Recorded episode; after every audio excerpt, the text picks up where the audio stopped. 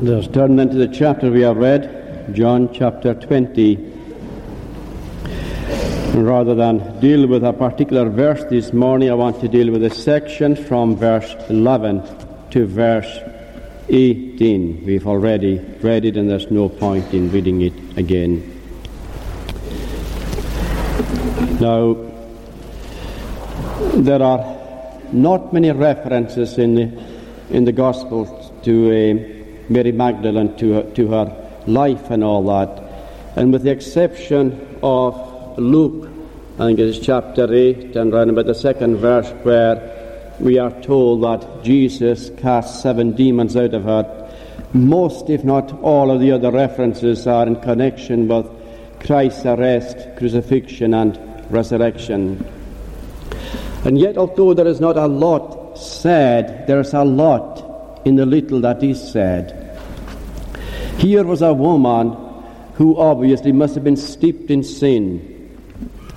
And yet, when she was brought to a saving knowledge of Christ, we see her equally as ardent in her pursuit after spiritual blessings. We see how much she devoted her life and time and energy to serving the Master. Maybe in the passing we should just pause and remind ourselves of the importance of devoting our times and gifts and energy to His service whilst we can. The day might come when we might not be able to do much for Him. And whilst we have our health and our strength and all these opportunities, let us make the very most of them. Well, we find that Mary Magdalene was never far from the Master. Yes, she observed what took place when he was crucified. She observed where he was buried. And here we find her now on the third day coming to the sepulchre. That is the setting. And this morning I want to look at four points briefly. First of all, I would like to look at her misplaced sorrow. Secondly, I want to look at her darkness dispelled. Thirdly, I want to look at her commission. And lastly, her obedience. First of all, then, let us look at her misplaced sorrow. You know, friends, we all have our share of misplaced sorrow. All we have to do is look at Scripture itself, and we can find there quite a number of examples. Let me just pick one in the passing. We have Jacob mourning for Joseph. And the tears he shed, they were needless tears. And there you have an example of misplaced sorrow. Yes, Joseph was alive whilst his father was mourning. Joseph was a famous man in Egypt, though his father at home went on mourning. And the mourning was so acute that Jacob firmly believed that he would go down into the grave mourning for his son. Why was that? Well, on the one hand, of course, Joseph was lost. Secondly, the coat of many colours, dipped in blood. It was very difficult to refute these things, very difficult to believe otherwise. And yet there was something very vital that Jacob overlooked. What was that? Well, you remember the dreams that Joseph had? And when Joseph told his father and, and his brothers these dreams, we are, of course, reminded that Jacob observed these things. In other words, he believed that what he had dreamed about would eventually come to pass. He forgot all that. And there is a lesson there for you and for me. And here we have another example Mary Magdalene. Here she was at the sepulchre weeping because the sepulchre was empty. There would have been real cause for weeping if she had found the body of the Lord in that sepulchre. There would have been real cause not only for her, but for the whole of mankind to weep. Misplaced sorrow, needless tears. Why? What was the cause of all this? Confused understanding. Didn't Jesus tell them that within three days he would rise again? She was confused about the doctrines of salvation. And that is true concerning you and me as well. We have our own share of unbelief, haven't we? We have our own share of doubts and fears, haven't we? Why? Is it not because our understanding is confused?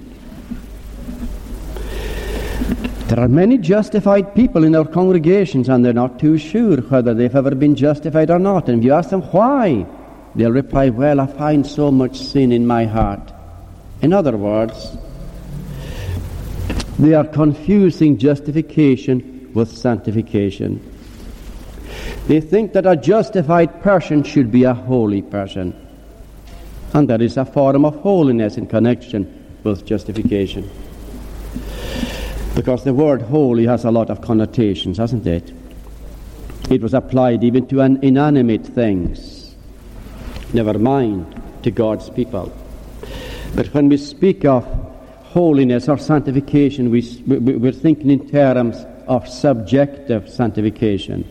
And it's wrong, friends, to think along these lines when we're looking at justification.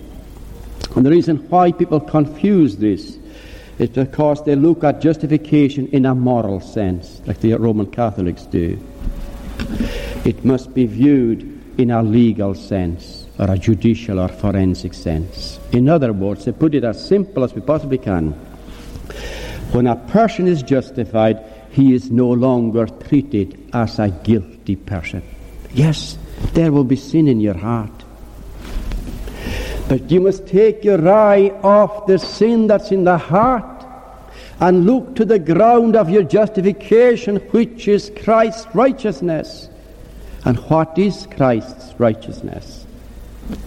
His perfect obedience, obedience unto death. That is Christ's righteousness. And by that obedience and death, he merited salvation for his people. And that righteousness is put to your credit and to my credit as if we had rendered it ourselves.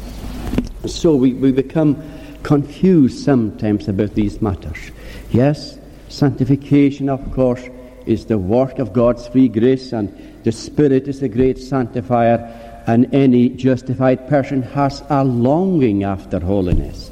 And if he or she has not that longing, then, of course, that person could never have been justified. So we become confused and we have misplaced tears, wondering if we've ever been brought to saving knowledge of the Saviour, wondering if we have ever passed from darkness into light. And then we have misplaced tears as well about many things in life. We worry about tomorrow and the following week and the following week again when God gives us grace but for today. If we could only bear today's burdens with dignity. If only we could bear today's burdens to the glory of God, but we don't. We fall so far short of His glory in these matters. Why do we burden ourselves with tomorrow's cares when we haven't been given grace to bear these burdens? It'll be given tomorrow, but not today. Needless tears as well. So here then we find Mary mourning, weeping bitterly at the empty tomb when she should have been rejoicing. Maybe you are here today and you're downcast and you're mourning and you're miserable when you should be rejoicing. You are Christ's property. You have been bought with a price. Rejoice, said Paul, and again I say rejoice. You have cause for rejoicing. You will never again enter into condemnation. Isn't that wonderful? At this very moment, you're a justified person. At this very moment, you are God's property. You are His child. And He loves you with an everlasting love. Well, let us leave then our first point there and move on to the second point. And our second point is, of course, her darkness dispelled. She came to the sepulchre. She didn't find the body of Jesus there, but the sepulchre wasn't empty. There were two angels there. Why were they there? What was their function? Well, people have speculated, and we won't succumb to that speculation. Maybe they were just marking out that sacred spot where the body of our Lord had lain? We don't know. But we do find angels featuring very prominently in the life of Christ, that is, during his state of humiliation. Did they not herald his birth? They did. Did they not minister to his needs after the temptations? They did. And what a joyous occasion that must have been to the Savior. The Bible doesn't tell us everything, but it is always a moment of joy and triumph when we have resisted the tempter. There is no sin in being tempted. It is when we yield to the temptation, that is when we sin. And each time we are tempted and we resist the temptation, we are strengthened in the faith. The joy, friends, is most exhilarating when we have resisted a temptation. If you had been in the heart of Abraham on his way back from that very sore trial, I am sure that his heart that day was aglow with the love of the Lord. He would have been full of the joy of the Lord. And so are we when we resist the tempter. And isn't it equally true when we yield to a temptation? We are miserable. And we can regret it at leisure. And the scriptures remind us that if we resist the temp- tempter, he will flee from us. So we find then that the angels featured there after the temptations. We see an angel also being sent by God to the Garden of Gethsemane to strengthen the Savior. Isn't that amazing? His sorrow was great. He was shedding, as it were, great drops of blood. Why? Was it because he was imagining the sore trial that was before him? now. You and I, of course, can torment ourselves about many things. Let's say a loved one went missing and we can imagine awful things, maybe that the person is dead and so forth. After a few days, maybe that loved one will turn up and we realize, well, there was no need to have sorrowed as we did. But with the Lord Jesus Christ, it wasn't so. It was necessary that he should have a clear vision of the sorrow that was before him. Why? Without that clear vision, he would have been going into it blindfolded. That wouldn't have done. So he had to have a clear vision. And in going into it, it had to be an act of his will. To do thy will, I take delight of thou, my God, that art. And little wonder then that he sweated, as it were, great drops of blood. And an angel was sent to strengthen him. What kind of strengthening did the angel give him? We do not know. And here now, at the resurrection, there are two angels present within the sepulchre.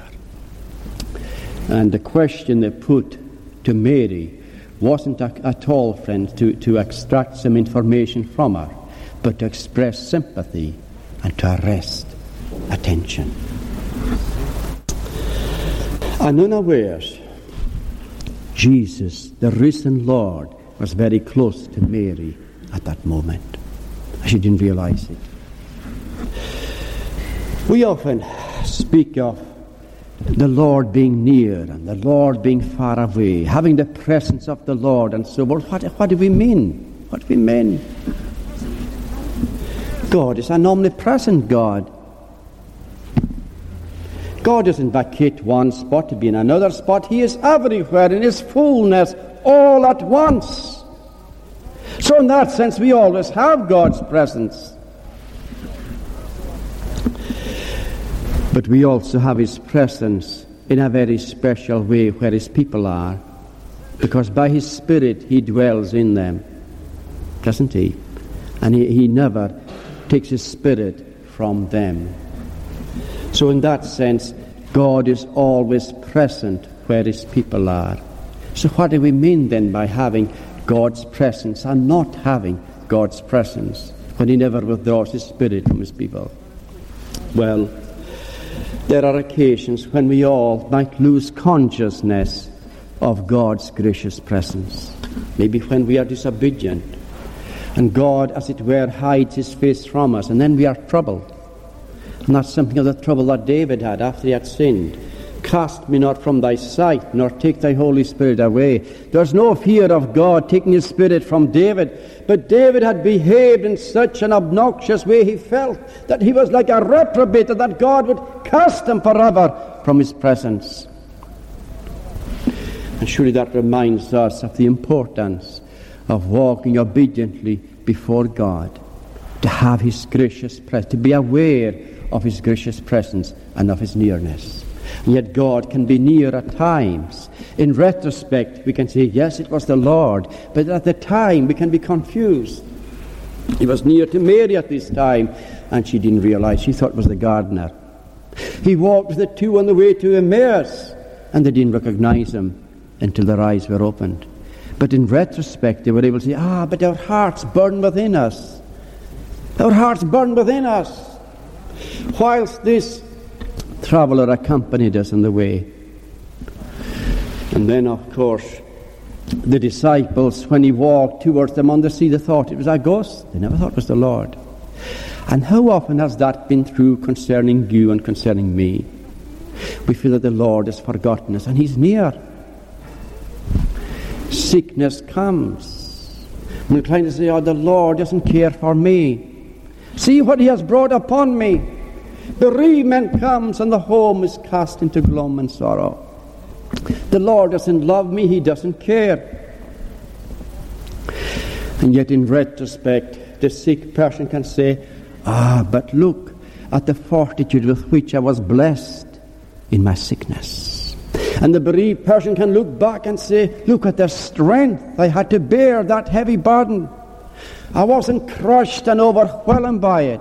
Why? Because the Lord was present. The Lord was near. The Lord undertook for me. The Lord helped me. The Lord is indeed our helper. And here he was, especially near to Mary. And she didn't realize it was the risen Lord. Remember how Job on one occasion said, Behold, I go forward, but he is not there, and backward but I cannot perceive him. On the left hand where he worketh, but I cannot behold him. He hideth himself on the right hand, and I cannot see him.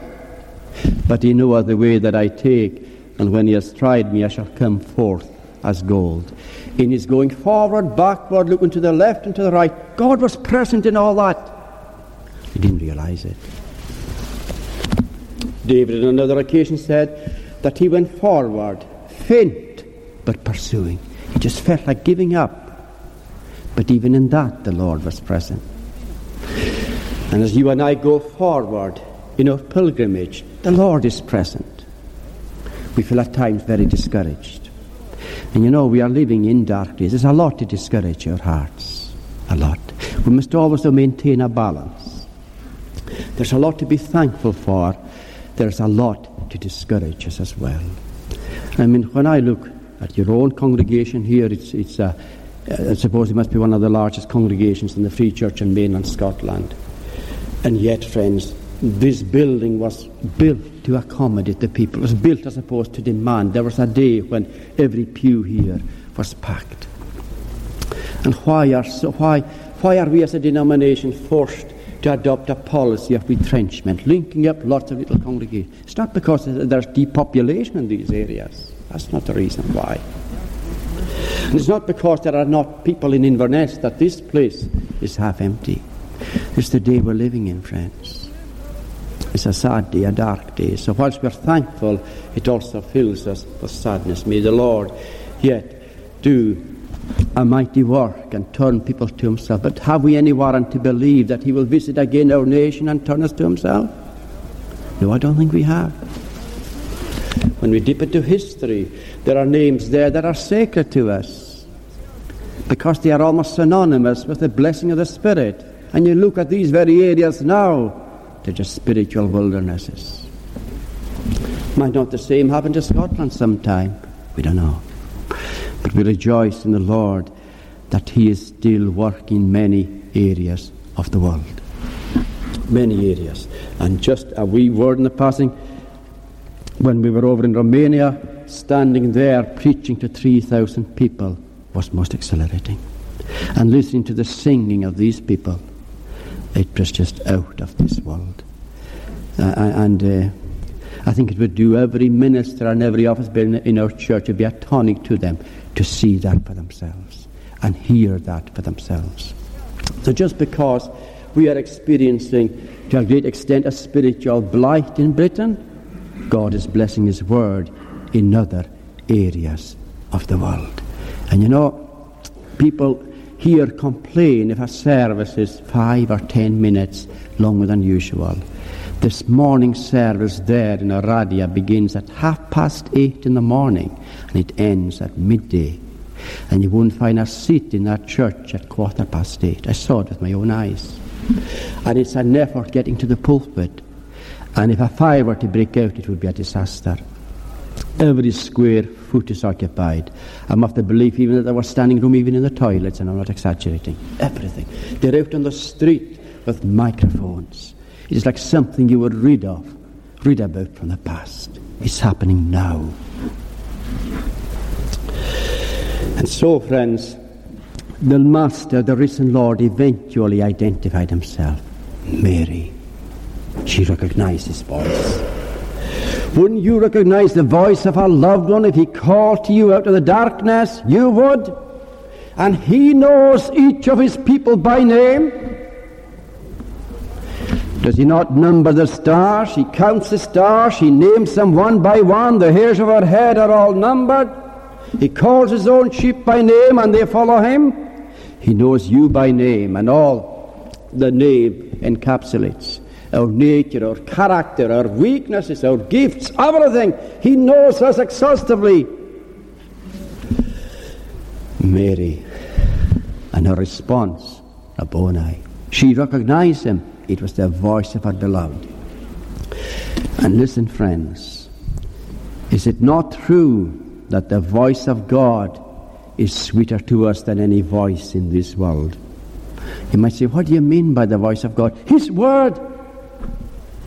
If sorrow comes to you or sorrow comes to the home or you are faced with something crucial, you can turn to the Word and if the Word of God is with you, you need not fear.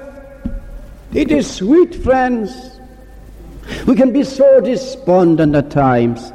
We can there go down into the depth. And a word from Himself, and we rise immediately to the crest. And you know, by this one word, Mary, her darkness was immediately dispelled. Her doubts were immediately dissipated. Her fear was immediately allayed and her confidence restored. Ah, how quickly the Lord could revive his people. How quickly he could give life to the dead. That animating power belongs to him. That we would experience, friends, a day of his power. We need it. And the time is racing by. Third point, her commission. Now, Mary could have said, Listen, Lord, I want us to stay here with yourself. I want us to be alone here. I want to learn more about you. I want to enjoy this fellowship with you. But no. He gave her a commission. Go to my brethren. I think that's about the first time he called them brethren. Before then, they were called servants. And one of the other Gospels, we know that Peter was singled out. He was mentioned specially, go to my brethren. And Peter, because he knew that Peter was downcast and trouble because of his sin. And she was to convey the glad tidings to them that the Lord was indeed risen. You know, friends, we have to be careful that we don't become unwittingly selfish even in worshipping God. There's the grave danger of confining your Christian life to our own private worship, to coming to God's house, observing the Sabbath day, and beyond that, of course, we don't engage in anything else. You know, we have a ministry on our doorstep, and very often it's a strange irony. We can have more concern and zeal for people we have never seen than we might have for our very neighbours who go nowhere. I am sure every one of us, every one of us present here today, has an unbelieving neighbour or unbelieving neighbours. Have we ever spoken to them about the gospel? Have we? Have we ever made an effort to get them to church? Have we? Just imagine if every single person here were to manage to get one person to church, you would double your congregation. And I feel strongly about this that there's a very important ministry here for our women folk. The women, I think, are gifted in communicating with, with, with, with other women and getting into their confidence and, and, and so forth. And I, I am certain, friends, that if our women were to try and invite unbelieving neighbours into their home and befriend them and so on, that through time, at least some of them would succeed in getting some of these people to God's house. There's a ministry on our own doorstep.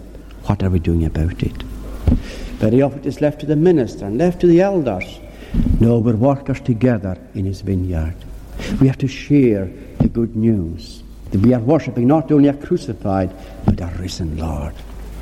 And we rejoice that he's at the right hand of God we call that his session. And that is to continue until he returns again. And he is mighty to save.